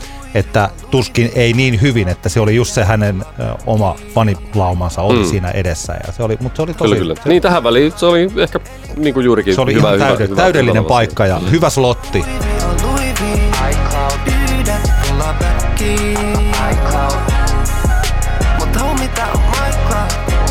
Mitäs kun jatketaan näillä hype-artisteilla, niin kävitkö katsomassa Valo-festivaalilla Maustetyttöjen keikan? Onko analysissa? En käynyt, kun se oli silloin lauantaina ja mulla oli vaan perjantai-päivä, milloin mä olin niin sanotusti ulkona. Ja siellä oli täysi O'Connells. Tosi mielelläni mä olisin käynyt katsomassa Maustetyttöjä. Tein kai lottorivini väärin. Samainen Oskari haippasi tosi hienosti Helsingin Sanomissa Maustetyttöjä. Ja mun mielestä tämä on ensinnäkin, siis toi biisi on tosi hyvä. Ja mä huomaan samalla, että mä en ole ihan niin innoissani siitä, kun tuntuu, että hirveän monet, jopa 1000 ihmiset on. Mä oon sillain normaalisti innoissani siitä. Niin. Mutta mitä mieltä sä olet Maustetytöistä tai tuosta biisistä? No sitähän on jännä, niin kuin miten tämä tämmöinen niin kuin mekanismi menee, että vielä puoli vuotta sitten kukaan ei oikeasti ollut niin kuin kuullut Maustetytöistä yhtään mitään, ja nyt ne sitten vähitellen he ovat hyvän managerinsa, eli Aki Roukalan kovalla duunilla, ovat nyt nousseet niin kuin tällaiseksi puheenaiheeksi. Ja tuommoisessa tilanteessa, kun kukaan ei vielä kuullut sitä musaa, niin se, että tämmöinen Aki Roukala tai vaikka Maustetyttöjen keikkamyyjän niin se, että he niin sanotusti haippaavat ja tekevät sitä niin kuin ennakkoduunia, siinähän laittaa niin kuin oma uskottavuutensa aika lailla peliin. No. Ja ne vaikka live-videopätkät, mitä mä olin niin kuin nähnyt Maustetytöistä aikaisemmin, ennen kuin tämä Tein kai lottorivini väärin -video tuli, niin mä en ollut kovinkaan vakuuttunut siitä hommasta. Ja mä vähän pelkäsin, että ei saakeli, että toivottavasti nyt se nyt oikeasti on hyvä, koska jos se ei ole niin kuin hyvä, niin sehän on vähän niin kuin surkea tilanne. Joo. Mutta olen samaa mieltä, että Tein kai lottorivini väärin. Mun mielestä on niin todella onnistunut biisi, se on hyvä video ja jotenkin mä olin iloinen siitä, kuinka vähän lo-fi se biisi sitten lopulta oli. Musta se on niin kuin huippua, että se biisi on silleen niin sanotusti ihan niin kuin oikeasti kunnolla tehty. Ja toivon, että kevään keikoilla ja ensi kesän, koska nyt heilläkin aika kivasti noita festarikeikkoja varmasti tulee, että he saavat sen livensä semmoiseksi, että se ei sitten jotenkin jätä sitä hommaa niin kuin vajaaksi, että ne keikatkin sitten toimii. Me soitetaan Iisan, Maustetytöt ovat meidän Iisan kanssa muutamalla samalla keikalla nyt keväällä, niin pääsen näkemäänkin, mutta niin mun mielestä tosi, tosi hyvä biisi. Joskus voidaan puhua tuosta hypen anatomiasta sitten hieman enemmänkin, mutta se on tosi hankala, että kun ulkopuolinen maailma tuo jonkinlaisia odotuksia aika useasti, ehkä mekin olemme tässä, mä varsinkin olen innoissani hypettelemässä artisteja, jos toisiakin. Sitten mä oon tosi onnellinen, kun ne hypet osuu jotenkin maaliin. Sitten kun niin Maustetyttöjen se innostus on suurempaa kuin mitä mä oon muistan niin tosi pitkään aikaan. Että Vestallakin se innostus kasvoi pikkuhiljaa ja Litkullakin se kasvoi pikkuhiljaa. Että Litkulta oli tullut se horror-levy kokonaan ja muutamia hienoja biisejä ja sitten pikkuhiljaa tuli siitä. Ja Vestalla oli kuitenkin tullut biisi, toinen biisi, kolmas biisi ja sitten se oikeastaan lähti vasta sitten viime kesänä sillain. Niin Maustetytöiltä on tullut nyt vasta siitä, että on oikeasti pitkä juttu Hesarissa, kun on ensimmäinen hyvä pop-kappale julkaistu. Niin tosiaan tässä on, mulla on tosi sama olo kuin sulla. Mä taisin Twitterin kirjoittaakin heti, kun tämä julkaistiin, että onpa niin huojentavan hyvä biisi. Niinpä. Et tosi ihanaa, että tämä onkin hyvä ja että tämä on oikeasti sillä. Ja nyt mä nopeasti tosiaan tässä katsoin, että vajaa 70 000 kertaa kuunneltu Spotifyssa ja vähän yli 70 000 katsottu video. Noin viikossa. tuolla YouTubessa, niin tosi hyvät määrät. Niinpä, kyllä. On poikkeuksellista tavallaan tässä genressä esimerkiksi tuo YouTube-katselumäärä, mutta tokihan siis niin kuin erittäin hyvin ajoitettu Hesarin juttuhan tekee kyllä ihmeitä edelleen, että sehän tässä niin kuin nähdään, että Aki Roukala, bändin manageri, on mun hyvä tuttu ja hän on semmoinen henkilö, josta tavallaan kaikki tässä bisneksessä tykkää. Joo. Aki on tehnyt hyvää duunia sekä valokuvaana ja että tapahtumien järjestäjänä. Aki järjestää Better Folk ja Better Folkin Fjellen tapahtumia ja myös niin kuin managerina hän manageras Satellite Storiesia ja vaikka mitä. Oikein hyvää niin kuin duunia tehnyt ja kaikki tykkää siitä ja se tietenkin kertoo sen, että jos Aki todella niin kuin haippaa jotain artistia, niin kyllä mä uskon, että moni on valmis sille, että okei, mä uskon sua kyllä. Kun henkilö on niin kuin tavallaan niin pidetty. Ja ollenkaan tässä niin kuin väheksymättä itse Maustetyttöjä, kun sehän tuossa tietenkin se pihvitään, itse bändi. Mutta kyllä tässä kohtaa, kun rakennetaan sitä haippia, niin se on niin kuin hirveän paljon tekemistä sillä, että kuka haippaa ja missä tilanteessa. Ja ehkä Aki tässä tilanteessa tälle bändille on juuri niin kuin se oikea manageri, koska häntä arvostetaan. Hän on oikeasti niin kuin miellyttävä ihminen ja ihmiset kokee, että Akin tavallaan niin kuin Akin maku on hyvä, niin kyllä sillä on ollut iso vaikutus tässä kohtaa. Bändin esittelijänä tai niin kuin tämä video ja biisi, siis toi niin kuin tollinen, se Gösta Sundqvist, Aki Kaurismäki, tuoreus ja vielä tää, että he ovat pohjoisesta, ihan sieltä ei Vaasasta vaan Vaalasta, joka on tällainen pieni paikka. Kukin voi katsoa Google Mapsista, että missä Vaala oikeasti sijaitsee. Että se sijaitsee siinä, että siellä niin lähellä ei ole mitään. Niin. Että se tarina, tässä on kaikki hirvittävän ihastuttavasti ja toi biisi on hyvä. Että toisaalta, että kyllähän maailma on täynnä sellaisia artisteja, jotka ovat nousseet sen yhden loistavan biisin. Että se yksi biisi kantaa tosi pitkälle, jos se oikeasti on hyvä. Niinpä. Ja kyllä ne... Näin Tontin Esa laittoi omaan johonkin Insta-storiesiinsa, laittoi tästä keikasta niin noita videopätkiä. Että kyllä se kuulostaa kivalta, että kun ne keikkapaikat, jos ne on oikean kokoisia ja tosiaan niin odotetaan. Mä olen vielä silti, niin kuin mä tuossa sanoin, että ymmärtääkö ihmiset, mitä mä tarkoitan. Mä tykkään tästä tosi paljon, mutta mä en ole sen nykyinen hype on vielä lunastamatta, koska me ollaan kuultu yksi biisi. Joo, ja sitä... mä en ole nähnyt vielä itse yhtään oikeaa keikkaa. Ja kyllähän näissä aina kannattaa niinku huomioida se, että mikä se oma kupla on, niinku missä näitä asioita pyörii. Eli vaikka totta kai esimerkiksi Hesarinkin jutun avustuksella Maustetytöt tavoitti paljon ihmisiä ja nyt on tavallaan niin monta heillekin niin hyvää festarikeikka-julkistusta tullut, että ihmiset kiinnostuu, katsoo, mikä siinä on Maustetytöt. Totta kai se leviää, mutta juurikin se, että täytyy myös muistaa se semmoinen oman kuplan harhakin näissä hommissa.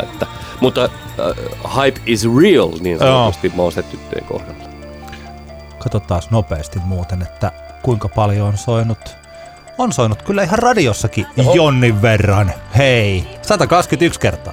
Oho, okei. Okay. Tässä on kyllä tosin, on tainnut soida Radio Suomessa muutamia kertoja. Tämä on mennyt Radio Suomen soittolistalle. No niin. Sen takia tässä näkyy, että oikeasti se on soinut 5 kertaa. Okei, tylsää radiopuhetta taas, mutta että oikeasti niitä soittaa on ollut Radio Suomessa kerta, mutta tämä radiomonitor laittaa ne tulee paikallisradio.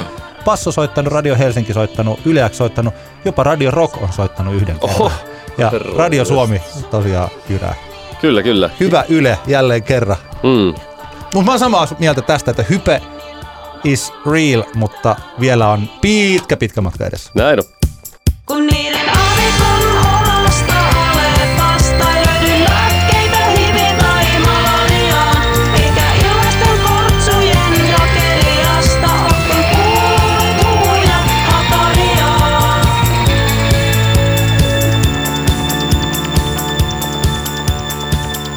Mulla oli mielessä monta muutakin biisiä uusilta artisteilta tai uudehkoilta artisteilta, mutta koska säästetään ne ensi kertaa. Kyllä. Ne tuntuu vielä hyviltä ja tuntuu varmasti, koska mä nyt jonkun verran tuossa kuunnellut. Mulla on muutamia asioita sanottavana. Mutta että me ehditään käsitellä toinen osa-alue näistä uusista biiseistä. Eli miten sä olit sen sanonut? Se oli vanhat artistit julkaisevat uutta. Ja mehän laitettiin, mä ajattelin, että voitaisiko me aloittaa tuosta Stereosta, koska mä laitoin sinne pari viikkoa sitten tämän levyraadin. Joo. Nyt kun puhutaan kohta Ellipsistä lisää, eli Halo Helsinki jäi tauolle ja siitä sitten sen tästä seurauksena Ellips julkaisee, eli Elli Halo oman musansa ja Stereo, eli en nyt muista henkilöiden nimiä, mutta Halo Helsinki 2. Leo ja Jere sieltä. Kyllä, niin he ovat nyt julkaisseet sitten ensimmäisen singlensä myös. Joo, jossa on 2 biisiä, toinen niistä on Vuosien päästä, Feat Etta ja 74. Ja tosiaan me laitettiin tonne Facebookiin kysymys, että mitäs mieltä näistä kappaleista olette. Ja me saatiin sinne mukava määrä kommentteja niin, että voidaan niitä käydä läpi, mutta kerrotaanko ensin, että mitä mieltä me ollaan tästä? No mun mielestä niin kun, mun mielestä näistä pitäisi vähän, tai tuntuu niin kuin mielekkäältä puhua vähän niin kuin tästä Ellipsistä ja Stereosta vähän niin kuin yhtä aikaa, koska ne on niin mun mielestä kriittisesti koskettaa toisiaan ja sitten toisaalta niistä tuli niin erilaiset fiilikset niistä jutuista. Mutta jos tästä nyt Stereosta nyt ensin sanoo, varsinkin, ja tämä on kaikki niin kuin vähän niin kuin myös samalla peilaten tähän Ellipsiin, niin kyllä mä sanon suoraan, että se teaser-video, mikä bändi julkaisi silloin joku kuukausi sitten, se oli, mun mielestä siitä tuli niinku studiojulma huvi mieleen. Ja tarkoitatko sitten, tätä hyvällä vai pahalla? Pahalla. Joo. Ja sitten kun nämä 2 kappaletta julkaistiin, niin kyllä se jotenkin se kokonaisfiilis, mikä tästä tulee, niin harvoin tulee semmoisia tavallaan niin semmoisia oikeasti ikäviä fiiliksiä musasta tai jostain niin kuin kokonaisuus. Tässäkin tämä kokonaisuus, jotenkin tämä, että ne jätkät siellä jossain kiinalaisessa kaupungissa, urbaanissa ympäristössä, nämä tiiminahkatakin päällä juoksee betonikäytäviä pitkin, niin se on jotenkin semmoinen niin kuin laari, josta olisin niin kuin toivonut, että kukaan ei niin kuin ikinä enää ammentaisi. Ja plus sitten noin biisit. Voi kauheeta.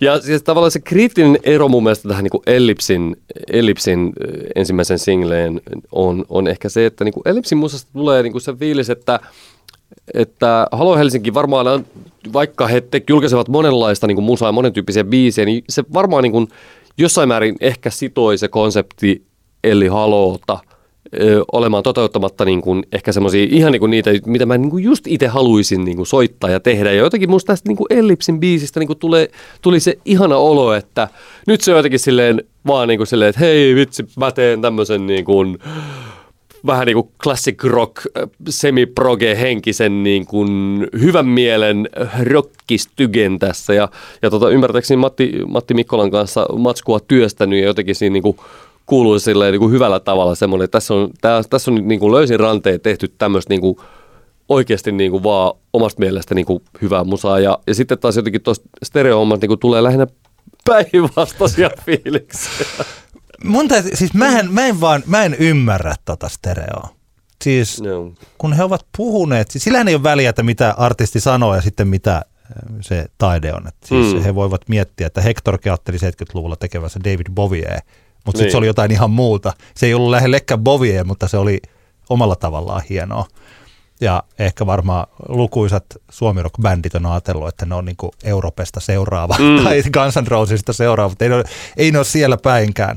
Ja jossain niin oli siis tällainen kommentti, että mietittiin, että miten saadaan vietyä suomalainen konemusa seuraavalle levelille ja otettiin yhteyttä Miles Walkeri, joka siis on miksannut tämän. Hän on tehnyt yhteistyötä Rihannan, Beyoncén ja Coldplayn kanssa. Joo. Ja mä en ymmärrä tätä.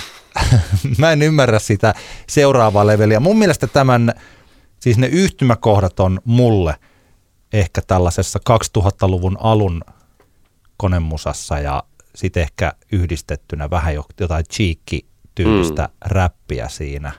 Kyllä, kyllä. Ja sitten samalla sitten toi video, joka on niin kuin sä sanoit, että se on visuaalisesti, niin kun huomaa, että tätä on tehty nyt ammattimaisesti. Ja sitten kun ottaa, vaikka juuri mistä puhuttiin alkuvuodesta, kun miettii jotain Beastie Boysin videota, missä ne sekoilee jossain keskellä kaupunkia. Että nehän on jotenkin, että kuinka tuoreelta ja hauskalta näyttää, kun ne sillä niin kuin pelleilee kameran edessä. Ne ajaa aina autolla johonkin paikkaan ja sitten ne vaan kuvaa siellä. Että kohta meillä on musavideo. Tuntuu siltä, että tässä on ollut kaiken maailman art directorit ja siis sellaiset paikalla. Niin, ja sitten se, mun mielestä, en mä tiedä, ennemmin tää ole mulle jotenkin sitä, että tää soisi jossain tuolla Seinäjoella Drive-in Hesburgerin kulmalla autostereoista enemmän kuin, että tämä olisi jotain suuren maailman tällaista, jota tuodaan suuren maailman makua nyt sitten tänne raukoille, rajoille. Joo, ja varsinkin tämä, niin tämä kaksi biisiä julkaistu, tämä toinen biisi, on 74 nimeltään, niin jotenkin se toi tuommoinen reivi dubstep-homma, niin se junahan jo niin tovi sitten meni silleen tosi rajusti ohi, että kyllähän tämä niin silleen... Niin ja just tämä, että kohdeyleisöä tuskin kauheasti kiinnostaa, jos joku täällä tämmöinen niinku hipsteri täällä podcast-studiossa niin tästä asiasta jauhaa, mutta silti jotenkin tuli semmoinen olo, että kyllä tämä niinku jotenkin 2011 soitti ja pyysi niinku sämplensä takaisin, että ei se vaan niinku... Kyllä se raskas on tämä homma. Sitten jotenkin se niin ongelma tässä jotenkin tulee, se, kun kuuntelee näitä biisejä, tulee semmoinen, että tässä on niin kuin hirveä tsemppi, että nämä niin kuin olisi tämmöisiä niin kuin radiobiisejä, mutta sitten samaan aikaan halutaan olla vähän tommosia, niin kuin haetaan sitä niin kuin estetiikkaa tuolta niin kuin elektronisen musan puolelta, että se, ja sitten ollaan tommosia rajuja niin kuin EDM-sällejä, niin sitten jotenkin se, ei se vaan niin kuin tuntuu, että ne ei vaan niin kuin oikein tässä silleen sekoitun ne oikealla tavalla nämä elementit. On muuten todella mielenkiintoista statistiikkaa Spotifysta näiden kahden biisin suhteen, mikä kertoo toki siitä, että toinen on hitti enemmän kuin toinen, mutta myös siitä, että tätä vuosien päästä biisiä kuunnellaan, joko se on tuolla soittareilla tai algoritmi poimii sen. Ja 74 biisi ei lainkaan, koska vuosien päästä sitä on striimattu nyt vähän reilu 500,000 kertaa, eli oikein hyvin, 74 biisi, 27,000 kertaa. Eli että tuolla ei ole vielä sellaista isoa massaa, joka kuuntelisi stereota bändinä, mutta toi vuosien päästä biisi on sitten tuolla. Mutta tämäkin on aika yksi tämmöinen jännittävä nykyaikaan liittyvä. Että jos ennen vanhaan ostettiin joku sinkku, niin kyllä sitä varmaan A-puolta kuunneltiin enemmän, mutta välillä kuunnellaan B-puolta. Tuntuu siltä, että B-puolta ei ole kuunneltu juuri lainkaan. Niin, sitä ei tavallaan ole olemassakaan sitä biisiä. Ja se toinen taas on tuolla jossain soitiksilla, että mielenkiinnolla odotetaan sitä. Tämähän ei saanut Antti kertaa Antti Facebook-levyraadissa mitenkään erityisen hyviä palautteita. Teemu Leisalo kommentoi: vuosien päästä jostain syystä kuulostaa omaan korvaan Halo Helsingiltä. Biisihän on kappaleena hyvä, vaikka ei ihan istu omaan soittolistaan. Mielestäni NS-hypebiisi, johon sopisi musavideo, joka on kuvattu kesärundilta, jossa muutamat vaikuttajatkin vierailevat. Summa summarum, hyvä radioystävällinen kappale, 7/10. No niin. Tämä oli itse asiassa positiivisimmasta päästä. Kyllä. Kyllähän tuolla vähän rahaa tulee. 7/4 hän sanoi: erikoinen D&B hard trance junkka mashuppi, joka jostain syystä voisi olla Cheekin uuden levyn avauskappale. Tietyllä tavalla, siis toi fiilis mullakin. Droppien perusteella varmaan haettu samaa vaikutusta kuin monessa trap-kappaleessa, eli saadaan hieman pittiä pyörimään. Kokonaisuus irtonainen, joten tälle 3/10. Jukka Pesonen antaa 5. Musiikkityyli on itselle sen verran vieras, että vähän vaikea arvioida, mutta ei sitä pahaa tehnyt kuunnella. Sanat sen sijaan sen luokan kliseetykitystä, että irvistyttää. Tuukka Määttänen antaa, ne on aika pitkiä tekstejä joilla kuulla. Tuukka Määttänen antaa 3/10. Kyllähän tästä heti tulee epämiellyttävä olo. Siinä missä Ellin soolosinkku oli piristävän erilainen sovituksilta ja tuotantoratkaisulta, niin Jere ja Leo menevät helpomman kautta. Hip-hoppia A-osin ja kertsiin naisviittaen poppikorvamaton hokema. Erika Heinonen: ensinnäkin duon nimestä voi olla montaa mieltä, mutta ei mennä siihen, mutta mentiin jo. Käytännössä toi tarkoittaa sitä, että ei pidetä. Komppaan Jukkaa siinä, että sanat ovat kliseisen karmeat. Kertsi voisi ehkä sanoa olevan hittimatskua, sillä se jää oikeastaan ainoana tästä kappaleesta mieleen kuuntelun jälkeen 2/10. Mulla on edelleen sun stereot, ne jotka jäi lainaan. Sisällä se levy, jonka pistit silloin soimaan. Niin, sanoit sun on pakko kuulla tää. Nyt kun mä sen soitan, niin sut siinä tanssimassa. Tää on käynyt ilmi, että minkälaisia fiiliksiä tässä nyt tässä kontekstissa syntyy. Mitä sulla toi Ellipsin biisi? Mitä maailma on rikki? Mitä fiiliksiä sulla siitä tuli? Mun mielestäni... Siis aika monet näyttivät olevan erittäin innoissaan siitä kappaleesta, että onpas hauskaa, että tässä esitellään nyt tällaista 70-luvun progea ja tai Von Herzen Brothers ja Halo Helsingin kuuntelijoille. Mä oon pikkasen kyllästynyt siihen perusteluun niin kuin missään asiassa, että tää on hienoa, että tässä esitellään jotain. Kyllä tuolla niin kuin, no joo, ehkä sellaista tapahtuu, mutta ei se ole mun mielestä taiteen tai biisien arvioinnin kriteeri, siis tällainen, että tämä esittelee jotakin. Että kyllä sen biisi joko on hyvää tai sitten se ei ole hyvää. Mulle se oli aika positiivinen, kun mä kuulin sen ekaa kertaa, mutta nyt kun mä sitä pari kertaa tuossa silloin tällöin on kuullut, niin sehän on Halo Helsinkiä pikkasen 70-luku progelaisittain. Että se on kiva biisi. Niin. Ja mä mielelläni odotan lisää. Että kyllä se huomattavan paljon positiivisempia tuntemuksia minusta herätti kuin toi Stereo. Mun mielestä tämä ei tämä maailma on rikki, niin ei tämä kovin ihmeellinen kappale ole. Joku voisi sanoa jopa, että vähän yhdentekevä, mutta mun mielestä juurikin se, niin kuin musta, mulla tuli jotenkin tästä vaan semmoinen niin kuin hyvä fiilis tästä. Ehkä se oli juuri tämä vastakannastelu tämän niin kuin Stereon kanssa, just semmoinen olo, että jotenkin minulle välittyy se olo, että tässä nyt artisti haluaa tehdä. Tämä on, niin kuin, tässä on semmoista niin kuin rentoutta ja vapautta tässä tuntuu, että varmaan ihan semmoisia niin kuin viihdyttäviä keikkojakin Ellille tulossa. Se on jännittävä tilanne, että se on niin kuin ihan tavallaan täysin erilainen tilanne kuin melkein kenellekään muulla lanseerata niin kuin uraansa eli Halolla, koska hän on kuitenkin niin kuin Suomen isoimpia rokkitähtiä oikeasti tällä hetkellä. Niin siellä on paljon juttuja, niin sanotusti tulee tavallaan valmiina, mutta totta kai iso duunihan Elillä on sitten myös tavallaan toimittaa siinä kohtaa, kun keikat oikeasti tulevat. Eli tavallaan rima on samaan aikaan, niin kuin, tai tie on pedattu, mutta rima on myös jossain määrin varmasti myös aika paljon korkeammalla kuin monella muulla. Jännittävä tilanne. Hänellä varmaan on erittäin ammattitaitoinen bändi ja ne keikat kuulostaa hyvältä ja sitten se bileet jää syntymättä, koska ne kappaleet on tuntemattomia. Näin tämä on mun profetiani siitä, että se kuitenkin, jos mä ajattelen, että mä menisin vaikka kuinka taitava tällaisen rockibändin keikalle, Von Herzen Brothersin keikalle tietämättä yhtään biisiä, niin miltä se tuntuisi?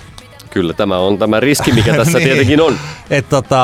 Toki jotkut yhtyöt on sellaisia, että ne iskee heti, vaikka ei olisi kuulu yhtään mitään ikinä. Niin se voi olla vaan, että jos se bändi vaan on niin hyvä ja ne biisit rokkaa, että se pelkästään soundi ja rokkaus vie mukanaan.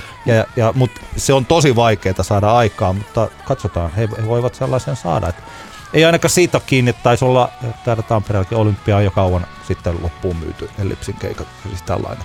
Kyllä sillä porukkaa on. Joo, ja Tavastia verot ja niin poispäin. Eli kyllähän sitä niinku tosi fanipohjaa on niin paljon, että saa nähdä, että käykö siinä näin, että bileet jää syntymättä vai onko ne fanit oikeasti niin kovia faneja, että ne vaan imasee ton albumin sit, kun se tulee. Se varmaan tulee laulavat niin kuin keikan alusta loppuun mukana, että se on myös mahdollista. On. Ja ennen nähdä mitenkään. Juu, ja siis jotain uutta materiaalia on tulossa ihan tässä.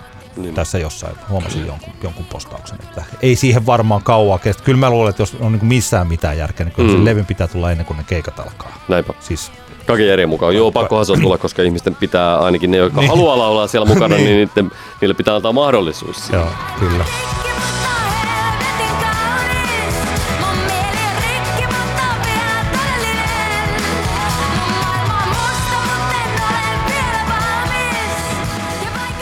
No, mennään eteenpäin. Mitäs kun meidän indie-jumalamme Jori Sjöroosinen julkaisi tuossa jo tovi sitten emo trap-biisinsä Sad Boy? Mähän tykkäsin siitä. Mä tykkäsin siitä sen takia, että mun mielestä se tuntuu jotenkin aika henkilökohtaiselta ja koskettavalta kappaleelta. Ja koska tätä niin sanottua sad trappia, mitä tämä on, niin mä en ole kuunnellut juuri lainkaan, niin mä en ole tähän tyylikeinoon kyllästynyt niin kuin ollenkaan. Mutta mä olen ymmärtänyt, että tämä on sit kuitenkin biisinä, jos vertaa siihen, mitä maailmalla on tehty viime vuosien aikana, niin tämä on aika tusina kamaa, vai mitä mieltä sä oot? En minäkään nyt varsinaisesti tämän tyyppistä just ton tyyppistä musaa niin kuin silleen niin kuin hirvittävän paljon kuuntele, mutta eihän se ehkä semmoisena niin kuin sävellyksenä esimerkiksi mitenkään semmoisena niin kuin loista kirkkaalla taivaalla niin sanotusti.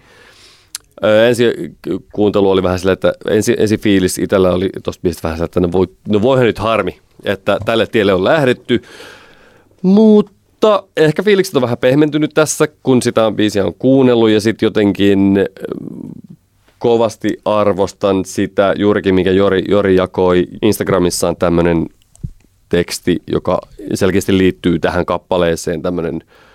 Se ei ollut anteeksi pyyntö, vaan se oli ehkä tämmöinen niin kuin selvitys siitä, minkälaista hänen yksityiselämänsä on ollut viime vuosina. Ja se tavallaan toi kyllä aika paljon syvyyttä tähän biisiin. Ilman ton tyyppistä, niin tämä olisi ollut vaan silleen, että I'm a sad boy, I put you in a shitty place, silleen, että olisi ehkä jäänyt vähän aukeamatta, että mitä Jori tässä nyt oikeasti haluaa sanoa. Niin. Mutta tämä Instagram-postaus, sen voi jokainen käydä sieltä katsomassa Instagramista, jos haluaa Jori Sjöroosisen profiilista. Se toi työhän kuitenkin aika paljon sitten semmoista substanssia.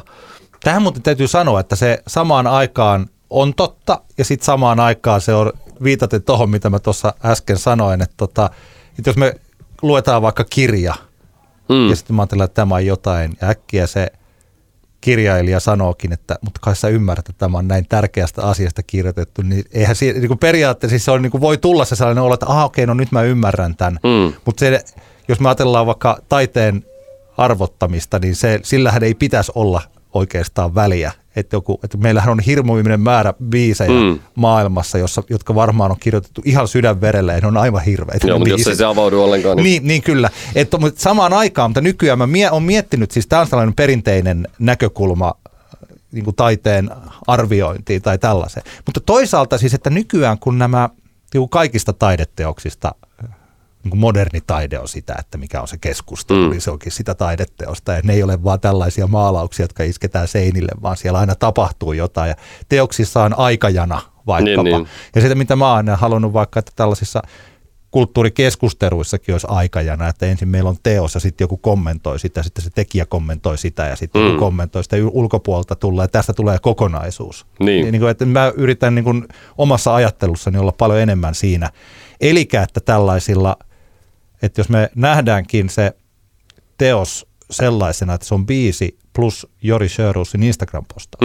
Sitten äkkiä me voidaan niin ymmärtää se teos tällaisena paljon monipuolisempana kokonaisuutena, niinpä. Koska kuka se on sanomaan, että se on se biisi siellä Spotifyssa? Niinpä. Muu voi sanoa, että ei liity mitään muuta. Joku voi sanoa, että ei, kun se on tämä mun tarina plus tämä biisi. Että tämä on tällainen multimediaalinen kokemus. Ja mä rakastan tämän tyylistä ajatusta. Mä en tiedä, kuinka moni jotenkin niin kuin jakaa tämän ajatuksen. Että ehkä tuollaista, kun puhutaan taas jostain kaupallisen maailman asioista, niin sen kiinnostaa. Mikä on muu, että kunhan on striimejä paljon. Se on ihan sama, että mikä kokoelma sointuja ja ääniä siellä pyörää, kun tulee striimejä. Kyllä. Mutta että tässä mielessä niin kuin ymmärrän, että se Jori Sjöroosisen avautuminen syventää sitä kappaletta.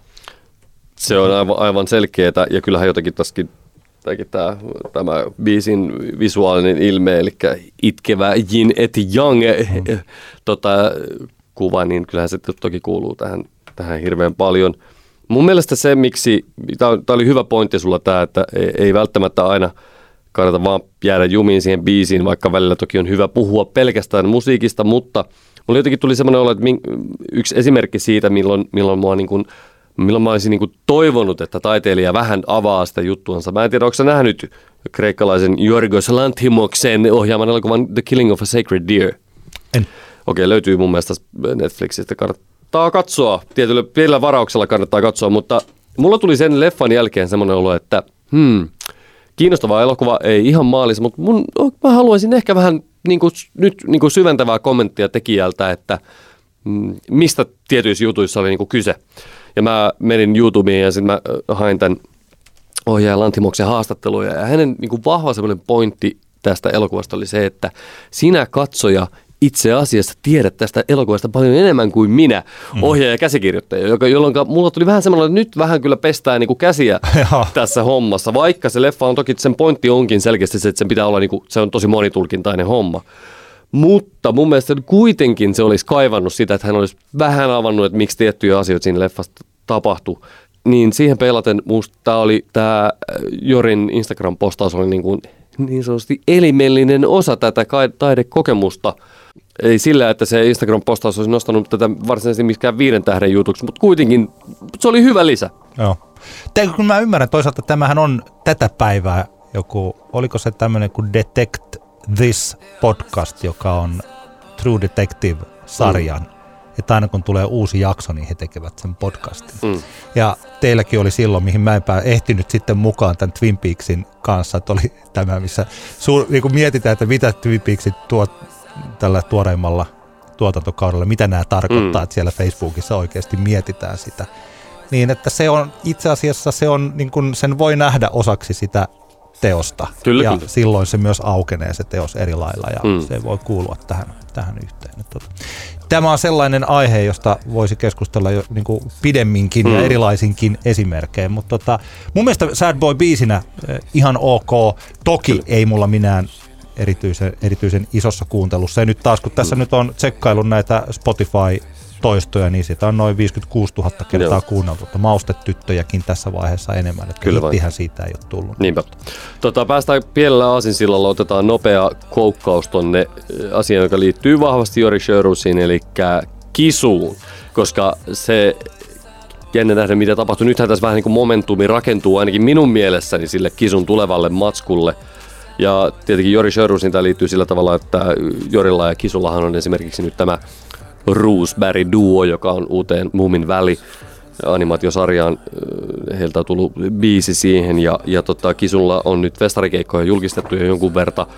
Graafinen ilme on selkeästi vähän kryptisempi kuin aikaisemmin hänellä ja olen kuullut, että Kisun live-kokoonpano tulee olemaan hyvin toisenlainen monella tapaa kuin aikaisemmin ja kaikesta tästä päätellen on todellakin odotettavissa, että sieltä Kisulta tulee se albumi, mitä itsekin olen tässä vähän niin kuin peräänkuuluttanut, että mulla rakentuu mielessä semmoinen Kisu-momentumi ja mä toivon, että sitten kun se albumi tulee, niin sieltä tulee totaalinen taiteellinen riemuvoitto, joka floppaa kaupallisesti, mutta kunniakkaasti saappaat jalassa Kisu jatkaa. En mä tietenkään toivo, että se floppaa kaupallisesti, mutta... Joo, mä ymmärrän, mitä sä tarkoitat. Joo. Se floppaa sillä just oikein kaupallisesti.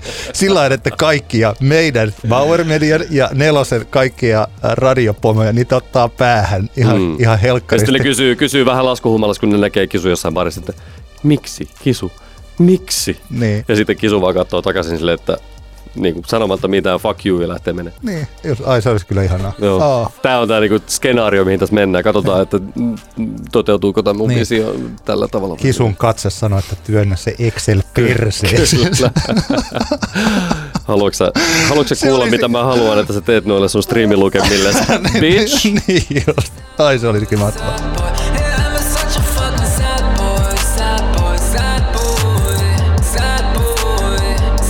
Joo.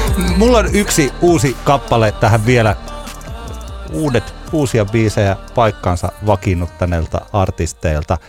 Tää ei ole ehkä ihan sama kuin Stereon ja Ellipsin ja tässä Jori Sjöroosinen, niin he ovat kaikki tehneet sellaiset biisit, joita he oikeastaan eivät aikaisemmin ole tehneet. Ja vaikka Jori Sjöroosilla saapa nähdä, että onko tää vaan sellainen yksi kappale, jonka hän tuosta heitti ilmoille, koska hänestä tuli ulos sellainen, hän halusi sellaisen tehdä. Että se Animals oli ihan toisenlainen ja kolmas voi olla se taas ihan kolmannenlainen. Niinpä. Ei meillä ole mitään tietoa siitä. Mutta Juha Tapio taas tekee ihan omanlaistaan musiikkia. Ja Juha Tapio ja Jukka Poika, tämä on siis Juha Tapion biisi, Jukka Poika fiittaa siinä, julkaistiin parisen viikkoa sitten, vai oliko se viime viikolla. Se tekee hyvää ja aivan yllättäen tämä on ollut mulla yksi tämän vuoden kuunnelluimmista kappaleista. Mun mielestä tämä on aivan ihastuttava, maanläheinen biisi. Kuuluu oikein tämä live-bändi, joka soittaa huoneessa ja hyvällä fiiliksellä siinä sitten vähän höpsösti Jukka Poika ja Juha Tapio fiilistellä, että come on, all right, höpöö. ja tekee hyvä. Se tekee hyvä. Ja tämä kertosäe on... Lämpimän lapsellisuuden riemuvoitto. Siis se tekee hyvää, se tekee höpöä. Se on aivan ihana ja sitten tässä hyvin Juha Tapio-maisesti luetellaan erilaisia asioita. Ja sitten tulee aina tämä, se tekee hyvää, se tekee höpöä. se tekee hyvää. Ja Juha Tapion uusi levy ilmestyy nyt perjantaina. Mä en ole kuullut sitä. Joo. Varmaan tuossa olisi ollut mahis, mutta se on käsittääkseni tällaista samanlaista maanläheistä soundia. Tämä kuulostaa jotenkin siltä, että J. Karjalainen olisi voinut tehdä vähän samantyylistä ääntä tai joku muu. Ja Juha Tapio nyt tekee tämän vuoden keikkoja ja tämä levy tulee, sitten Juha jää tauolle. En tiedä kuinka pitkälle tauolle, että voi saattaa olla pitkäkin vuosi, mä luulen, että ainakin. Sittenhän pikkasen vetää henkeä. Mutta miltä, kun mähän tietysti, koska olen vuosia ollut töissä Iskelmäradiossa ja Juha Tapio on tällainen niin kuin tuttu artisti mulle. Mä olen myös oppinut jotenkin kuuntelemaan Juha Tapiota ja ehkä niin kuin tällainen. Niin mulle tämä kuulostaa tosi tuoreelta ja ihastuttavalta musiikilta, mutta miten sä kuulet sen? Kyllä Juha Tapio on tietenkin itselle edustanut aina semmoista niin kuin sitä kaikista semmoista niin kuin harmittominta kulmaa niin kuin valtavirta pop-musiikissa. Semmoista, jossa on niin kuin pidetty huoli kaikin puolin, että mikään kohta ei niin kuin missään ärsytä yhtään ketään. Joo. Ja sitten toki Jukka Poika taas on ärsyttänyt aika monia ihmisiä aika paljon, niin. Ehkä tahtomattaan. Niin jotenkin sitten, kun tämän biisi kuulin, niin se oli siis ihastuttava kappale. Mun oli tosi niin kuin vaikea vihata tätä biisiä niin kuin millään tasolla. Musta se oli miellyttävä se soundi ja sitten kaikin puolin sympaattinen homma. Siis, jos pitäisi ennustaa, en ehkä tule soittamaan tätä kappaletta Spotifysta kertaakaan tietoisesti painamaan playtä, mutta jos se joskus jostain tulee, niin ei minua tuu niinku ottamaan se päähän oikeasti millään tavalla. Lähinnä varmasti tulee miellyttäviä semmoisia fiiliksiä, että hei, leppoisa biisi. Joo. Ja tiedätkö mitä, mä en tiedä, jos sä oot kuunnellut tämän sillä kerran tai kaksi, mitä tässä, kun mä oon laittanut, niin sitä ei välttämättä huomaa siinä, mutta tässä on ehkä siis Juha Tapiolla on olemassa myös hyvin syvältä viiltäviä lyriikoita ja kaikkea siis tällainen, että hän on, että ehkä se muoto saattaa hämätä siitä, että tämä olisi siis ihan niin kuin mitä tahansa, että hän ei laula ihan mistä tahansa, päinvastoin. Mutta että tässä on tällainen niin sanottu masturbointikohtaus. Ja kun ajattelee Juha Tapion uutta hittiä niin, että siinä on masturbointikohtaus, niin sehän ei suoranaisesti... Mitä kiertoilmausta hän käytti tässä ennen kuin hän sanoi, että se tekee hyvää, se tekee höpöä? Tahria paita, jos liian kanssa itteensä ihastuu. Ai. Ylvänä sisään astuu ja kompastuu, se tekee hyvää, se tekee höpöä. Juha Tapio laulaa rukkaamisesta. I love you, Juha. Te sanoisin se tosi rumasti. Mä oon siis oikeesti, mä pidän Juhasta ja mä pidän tästä kappaleesta. Kyllä. Tää oli ihana kappale. Se on hyvä. Moderni AOR. Yes. Se tekee hyvää. Se tekee höpöä. Se tekee hyvää. Ois ollut paljon kaikkia muitakin biisejä, paljon erilaisia. Säästetään ensi kertaan niitä. Alkuvuosihan on nyt, kuten on ehkä huomattu, että useat uudet artistit ja uudet suunnat, niitä ruvetaan määrittelemään tässä tammikuussa ja niitä sitten kehitetään sillä, että festareilla osataan. Että aikaisemmin kaikki valtavirta, niin kuin isot artistit tuuppasi tuossa loka-marraskuussa levyjä tai kokoelmia. Sitten joulukuun alkuun pistettiin joululevy, mutta se skene alkaa olemaan kuollut, koska joulumyynti levypuolella ei sitä ehkä ole samalla tavalla. Jengi ei joulun aikaan striimaa enemmän kuin muina vuoden aikoina. Silloin striimataan joulubiisejä, että ennemminkin se on sillä tai jännittävällä tavalla muuttunut tämä business niin, että tammikuu oli aikaisemmin se, että tällaiset pienemmät artistit kansi aina julkaista se levy tässä. Nyt huomaa, että isot ja pienet ja kaikki julkaisee tähän alkuvuoteen, että katsotaan mikä on tämän vuoden 2019 juttu. Kyllä. Niin kyllä näitä, mä luulen, että ainakin mä mielelläni nostelen useampia biisejä artisteja nyt tässä alkuvuodesta, kun niitä kertaa näyttää tippua. Kyllä. Tämä oli Antti kertaa Antti -podcastin 45. jakso. Kiitos kun kuuntelit ja toki jos siltä tuntuu, niin lähetä meille sähköpostia antti@gmail.com, saa laittaa sinne kommentteja ja vinkkejä. Ja sitten tuolla meidän Fasessa voi toki osallistua keskusteluun kommentoimalla ja muutenkin siellä voi liketellä ja semmoista. Kyllä, kaikkea tätä. Kiitos paljon. Kiitos. Palaamme asiaan ensi viikolla. Palataan. Yes. Hei. Moi. Antti kertaa Antti. Kaksinkertainen katsaus pop-musiikkiin.